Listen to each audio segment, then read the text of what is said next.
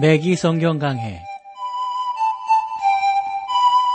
Through the Bible 제공으로 창세기부터 요한계시록까지 강해한 매기 목사님의 강해 설교를 보내드리는 매기 성경 강해 오늘도 목동제일교회 김성근 목사님께서 말씀을 전해주시겠습니다. 애청자 여러분 안녕하셨습니까? 매기 성경 강해 자 오늘도 여러분들을 요한 1서로 모시겠는데 아, 우리가 지난 시간에 그 5장 5절 말씀 여기를 좀 나누었는데 이 말씀을 조금 더 한 번 더 같이 보도록 하죠. 예수께서 하나님의 아들이심을 믿는 자가 아니면 세상을 이기는 자가 누구니요? 이랬어요. 그러니까 여러분 여기에서 본문에서 지금 이 저자 요한이 이야기하려고 하는 것이 예수께서 하나님의 아들이심을 믿는 자가 아니면 세상을 이길 수 없다. 세상을 이긴다고 하는 것은 사탄의 권세와 권력을 이길 수 있는 것은 예수 그리스도의 보혈 그 빛밖에 없잖아요. 여러분이 진실로 그리스도를 믿을 때에만 여러분들의 능력, 여러분 스스로의 능력이 아니라 주 예수 그리스도의 보혈의 공로로 말미암아 우리가 승리하고 이겨나갈 수 있다 하는 겁니다. 여러분 자신을 능력, 여러분 자신의 능력이 문제가 아니라 믿음을 통하여서 하나님의 능력으로 보호하심을 받는 것, 바로 그것이 우리가 주 예수 그리스도 안에서 승리하며 나가게 되는 귀한 진리가 되는 것이죠. 우리에게는 앞으로 구원받을 것을 위하여 믿음을 가지고 있어야만 그 믿음만이 우리를 승리할 수 있고 또 지금 이 세상에서 구원받기 위한 믿음을 우리는 가지고 있어야 된다 하는 것입니다. 이 믿음만이 우리를 살릴 수 있고 이 믿음만이 우리를 정확하게 지킬 수 있다 하는 것을 우리 성도 여러분들이 더 분명하게 확신을 갖고 믿으셔야 합니다. 5장 6절로 가보세요. 이는 물과 피로 임하신 자니 어, 곧 예수 그리스도시라 물로만 아니요 물과 피로 임하셨고 이렇게 표현하고 있습니다. 여러분은 예수께서 십자가에 달실 때 성경을 이루기 위하여 그의 뼈가 꺾이지 않았다고 하는 사실을 여러분들이 기억하셔야 될 겁니다. 어, 빨리 죽게 하기 위해서 로마 사람들은 십자가에 달려 있는 그 죄인들의 그 뼈를 꺾었다고 그래요. 그러면 통증이 심하고 그 통증 때문에 이제 운명이 빨리 오게 되는 것인데 그러나 요한은 그의 복음서인 요한복음 19장 33절로 35절에서 이렇게 말씀하고 있거든요. 예수께 이르러서는 이미 죽은 것을 보고 다리를 꺾지 아니하였고 그중 한 군병이 창으로 옆구리를 찌르니 곧 피와 물이 나오더라. 이를 본 자가 증거하였으니 그 증거가 참이라. 저가 자기의 말하는 것이 참인 줄 알고 너희로 믿게 하려 함이니라. 라고 고백하고 있는 것을 보게 됩니다. 요한은 그리스도가 십자가에 달리실 때 그 십자가에 달리시는 그 십자가 사건 가운데서 나타나는 그 현상을 요한은 다 일일이 바라보고 있었던 것이죠.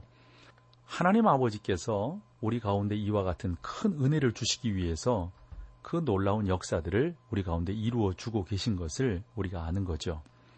요한 서신에서 요한은 이러한 사실들을 잘 적용하여서 말하고 있습니다. 그는 복음서에서 그 사실을 강조하고 이제 다시 어, 그 가운데서 온전하고 놀라운 은혜 가운데로 나아가는 것만이 승리의 사실이라고 하는 것을 분명하게 간증하고 있는 것을 우리가 여기서 보게 됩니다. 그러므로 여러분들께서 이 가운데 하나님의 그 크신 은혜로 말미암아 승리하게 되는 것을 바라보시고 주님만 바라보고 여러분들이 분명하게 나아갈 때 예수 그리스도의 그 능력과 권세와 권능이 저와 여러분 가운데 넘치게 되는 줄로 믿습니다.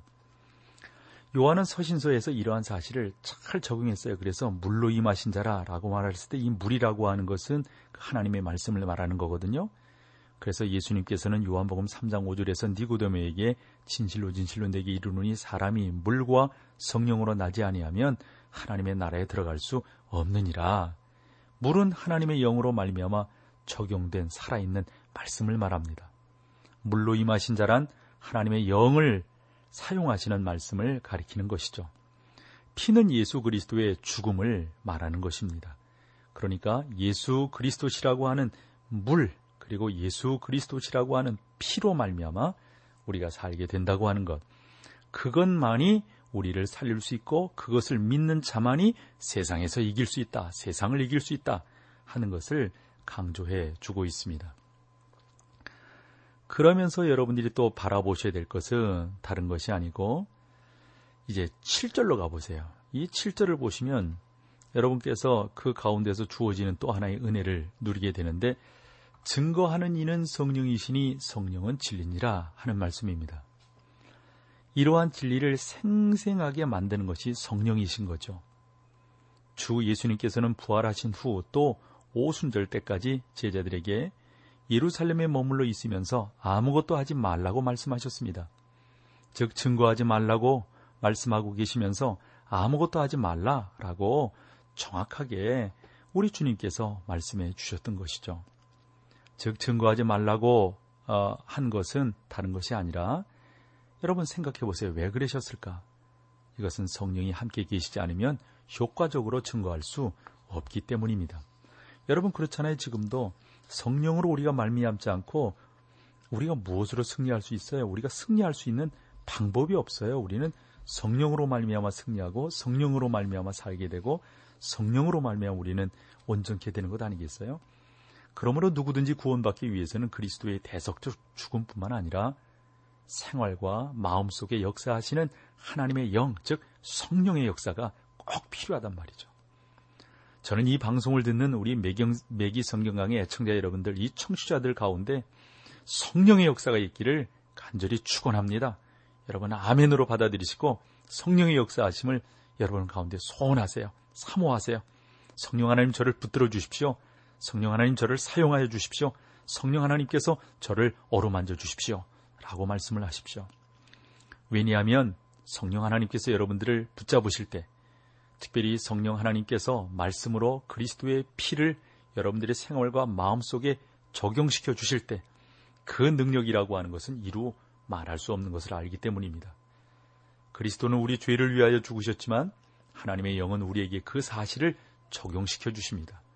오직 하나님의 영만이 그리스도의 죽음을 우리에게 실감나게 만들어 주시는 것입니다. 오직 하나님의 영만이 그리스도의 부활을 실제적으로 알게 하고 깨닫게 하지 성령의 역사가 아니고서 여러분 어찌 우리가 하나님의 일, 그 성, 그 부활과 십자가 사건을 믿을 수 있단 말입니까? 이것은, 이것은 뭐 가능치 않습니다. 그리고 이제 8절로 한번 봐보세요. 8절. 증거하는 이가 셋이니 성령과 물과 피라.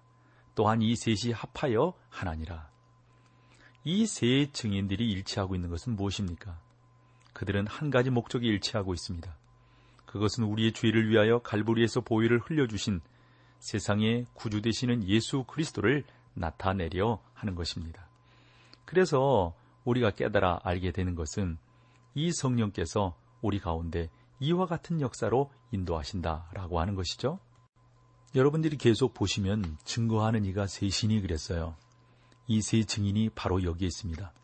성령은 말씀을 여러분들의 마음속에 적용시키시고요. 이런 거 있잖아요. 예를 들어서 여러분들이 지금 매기 성경 강의를 듣고 계시는데 이것이 제가 이렇게 한다고 해서 여러분들에게 양식이 되는 것은 아니지 않습니까? 성령 하나님께서 여러분들의 마음을 감화 감동시키셔서 여러분들의 심령 가운데 이 말씀이 들어가게 하시고 이 말씀을 통해서 살아계신 하나님이 우리 가운데 증거가 되어질 때 그 말씀이 진정한 힘과 권세와 능력이 되는 것이란 말이죠. 여러분이 원하신다면 성령은 증인이 되실 것입니다. 예, 아멘, 주 예수여, 저에게 오시옵소서. 아멘, 주 성령이시여, 저에게 오시옵소서. 이렇게 말씀하시면 그 성령께서 저와 여러분들의 주인이 되셔서 인도해 주실 거란 말씀이죠. 그의 증거는 여러분을 그리스도를 아는 지식에 이르게 하는 구원의 주가 되는 겁니다. 여러분이 어떻게 그러한 지식에 이를 수 있단 말입니까? 간단합니다. 말씀을 통해서 이룰 수가 있습니다. 말씀을 통해서 그 안으로 들어갈 수가 있습니다. 그리스도의 보혈이 우리를 죄의 형벌로부터 구원하는 것입니다. 예수 그리스도의 사역이 아니고서는 우리가 결코 그 안으로 들어갈 수가 없고 그것을 깨달아 알 수가 없는 것이죠. 그러니까 여러분들이 철저하게 하나님의 말씀을 통해서 그 사역 안으로 들어갈 수가 있는 것입니다.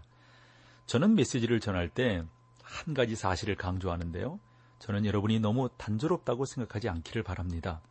그러나 하나님의 말씀만이 여러분들의 생활을 깨끗게 하실 수 있고 여러분들을 온전케 하시고 하늘나라로 이끌어 가실 수 있다고 하는 이 분명한 사실에 여러분들이 확신을 갖고 임해 주시면 감사하겠습니다. 여러분들이 이것이 중요한 것이기 때문에 저는 그렇게 말씀을 드리는 거거든요. 우리는 정결함을 너무 강조하는 시대에 살고 있습니다. 우리는 너무 기적의 비누를 사용하지 않으면 더러움을 면치 못할 것이라고 심지어 직장을 잃고 친구들에게 버림을 받으리라는 선전을 드리면서 살아가고 있습니다. 어떤 상표의 비누를 사용하면 몸과 옷이 깨끗해질까요? 그 비누는 여러분의 속에 있는 것을 제외하고는 모두 깨끗게 해 줄 수 있을지는 모르지만 어떤 비누, 어떤 세정제도 여러분들의 심령을 깨끗게 해 줄 수는 없습니다. 오직 하나님의 말씀만이 우리를 깨끗게 할 수 있음을 믿습니다. 자, 여기서 우리 찬송 함께 하고 계속해서 말씀을 나누겠습니다.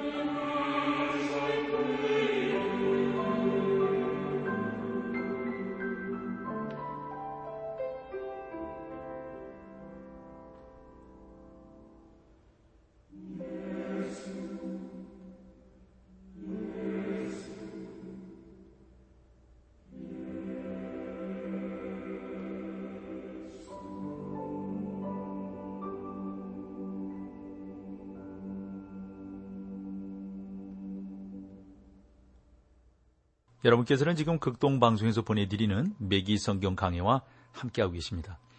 찬양 전에 그런 말씀을 나누었어요. 우리가 뭐 몸을 씻고 또 머리를 감고 또 세탁을 하고 할 땐 세척제가 있잖아요. 그러나 어떠한 이 세상의 세척제라도 우리의 마음을 깨끗게 할 수는 없다 하는 것이죠. 오직 하나님의 말씀만이 우리를 깨끗게 할 수가 있습니다. 오늘날 이 세계에서 유일하고 참된 기적적인 세적제는 세척제는 하나님의 말씀뿐입니다. 하나님의 말씀은 여러분을 정결케 하라고 말씀하고 계시고 여러분들을 깨끗게 구원해 줄 수 있다고 말씀하십니다. 베드로전서 1장 23절 말씀을 보면 너희가 거듭난 것이 썩어질 씨로 된 것이 아니요 썩지 아니할 씨로 된 것이니 하나님의 살아있고 항상 있는 말씀으로 되었느니라. 하나님의 말씀은 우리의 죄를 위하여 피를 흘려주신 그리스도를 나타내 주기 때문입니다. 그가 우리의 죄를 위하여 죽으셨고 또 우리의 의롭다 하심을 위하여 다시 살아나셨습니다. 하나님 말씀은 구원을 줄 뿐만 아니라 이 땅 위에 있는 동안 우리를 깨끗게 해 주실 것입니다. 여러분은 온갖 종류의 세척제를 구입하고 쓸고 닦고 문지르고 하지만 여러분의 속까지 깨끗게 할 수는 없습니다. 오직 오늘날 하나님의 말씀만이 여러분을 깨끗게 할 수 있습니다. 여기 여러분 요란하고 또 강조한 것들이 있다 할지라도 다른 어떤 것보다도 오직 하나님의 말씀만이 우리를 살 수 있다고 하는 것. 그래서 성령께서 말씀에 물을 사용하셔서 우리를 구원하시고 또 우리를 우리의 구원을 위하여 피를 적용시키셨다고 하는 것을 우리가 좀 더 새롭게 받아들이고 알아야 되겠습니다. 어, 이 삼위 하나님께서 여러분을 구원하시기 원하시며 또 지키시기를 원하신다는 사실에 여러분들이 의견 일치를 보시기를 바랍니다. 이제 구절로 가보실까요? 만일 우리가 사람들의 증거를 받을진데 하나님의 증거는 더욱 크도다. 하나님의 증거는 이것이니 그 아들에 관하여 증거하신 것이니라. 아멘. 이 10절에서 하나님의 아들을 믿는 자는 자기 안에 증거가 있고 라고 했을 때 여러분이 그리스도를 구주로 믿으면 성령께서 안에 거하시고 이러한 사실들을 증거해 주신다 하는 겁니다. 이것은 라디오로 하나님의 말씀을 가르치는 데 있어서 커다란 용기가 됩니다. 저는 방송을 듣는 사람 중에 많은 사람들이 나를 보지 못하지만 나는 그들이 훨씬 더 나으리라고 생각을 합니다. 그들 안에 성령님이 계셔서 하나님 말씀을 들을 때 그것을 받아들이게 되는 것이죠. 왜냐하면 하나님 말씀을 들을 때 성령님께서 증거해 주시기 때문입니다. 이것은 매우 놀라운 일이며 강단에서 레디오를 통하여 또는 책을 통하여 하나님의 말씀을 가르치는 데 있어서 가장 큰 용기가 되어집니다. 하나님을 믿지 않는 자는 하나님을 거짓말로 만드는 자라고 했습니다. 여러분이 하나님을 믿지 않으면 하나님을 거짓말하는 자로 만드는 죄는 그것은 범하는 것이 되는 거죠. 하나님께서는 그리스도를 믿으면 구원해 주시겠다고 말씀하셨습니다. 여러분이 나는 구원받기 위하여 그리스도가 필요 없습니다. 라고 말한다면 하나님을 거짓말장이로 만드는 것이다 라고 하는 겁니다. 저는 교인이 된 이후 여러 가지 선행을 하고 있는 그, 그것들이 옳다라고 생각합니다. 사람들로부터 많은 편지를 받을 수도 있습니다. 그들은 오랫동안 하나님의 말씀에 교훈에 귀를 기울인 후에 나중에 가서 그들이 죄인이며 그리스도를 구주로 필요로 한다는 사실을 깨닫게 되는 것입니다. 이는 하나님께서 그 아들에 관하여 증거하신 증거를 믿지 아니하였습니다. 사랑하는 여러분, 그 증거가 무엇입니까? 요한은 이렇게 말하고 있습니다. 11절에. 또 증거는 이것이니 하나님이 우리에게 영생을 주신 것과 그 생명이 그의 아들 안에 있는 그것이니라. 그 증거는 다른 것이 아닙니다. 증거는 이것이니 하나님이 우리에게 영생을 주신 것과 그 생명이 그 아들 안에 있는 것이다. 영생은 그리스도를 소유하는 것입니다. 그리스도를 소유하지 아니하고 영생 안에 있다고 말할 수 없습니다. 그것은 이 한 가지 문제로 요약될 수가 있는 것이죠. 그것이 복음의 알맹이입니다. 이것이 가장 간단한 시험이고요. 12절로 가보실까요? 아들이 있는 자에게는 생명이 있고 하나님의 아들이 없는 자에게는 생명이 없느니라. 아들이 있는 자에게는 생명이 있고 그랬을 때 교회에 속해 있는 자에게는 생명이 있고 라는 어, 말씀과 같은 것이죠. 어, 그러니까 아, 제가 좀 다시금 말씀드려야 되겠네요. 교회에 속해 있는 자에게는 생명이 있고 라는 말씀을 우리가 그대로 적용할 수는 없는 거죠. 왜냐? 교회 다닌다고 다 구원받는 것은 아니니까요. 아들이 있는 자에게만 생명이 있다. 내가 세례받았다. 내가 뭐 장로교 교인이다.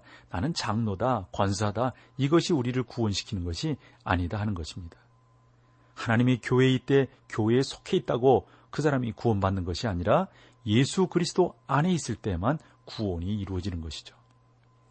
여러분이 어떤 교회에 속해 있든지 그것은 문제가 아닙니다. 교인이 된다는 것으로 구원받지 못합니다. 구원받는다는 것은 무엇을 뜻합니까? 아들이 있는 자에게 생명이 있고 입니다.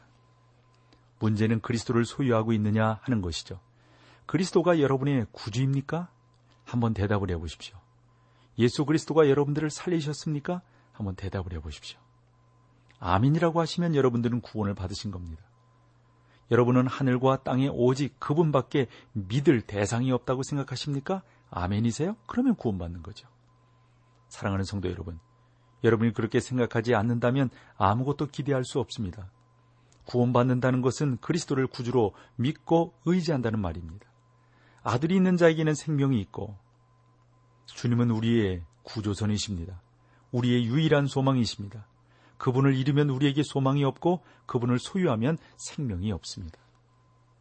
그분을 소유하면 생명이 있습니다. 하나님의 아들이 없는 자에게는 생명이 없느니라. 여러분 이거 정말 귀중하게 여러분들 받아들이셔야 돼요.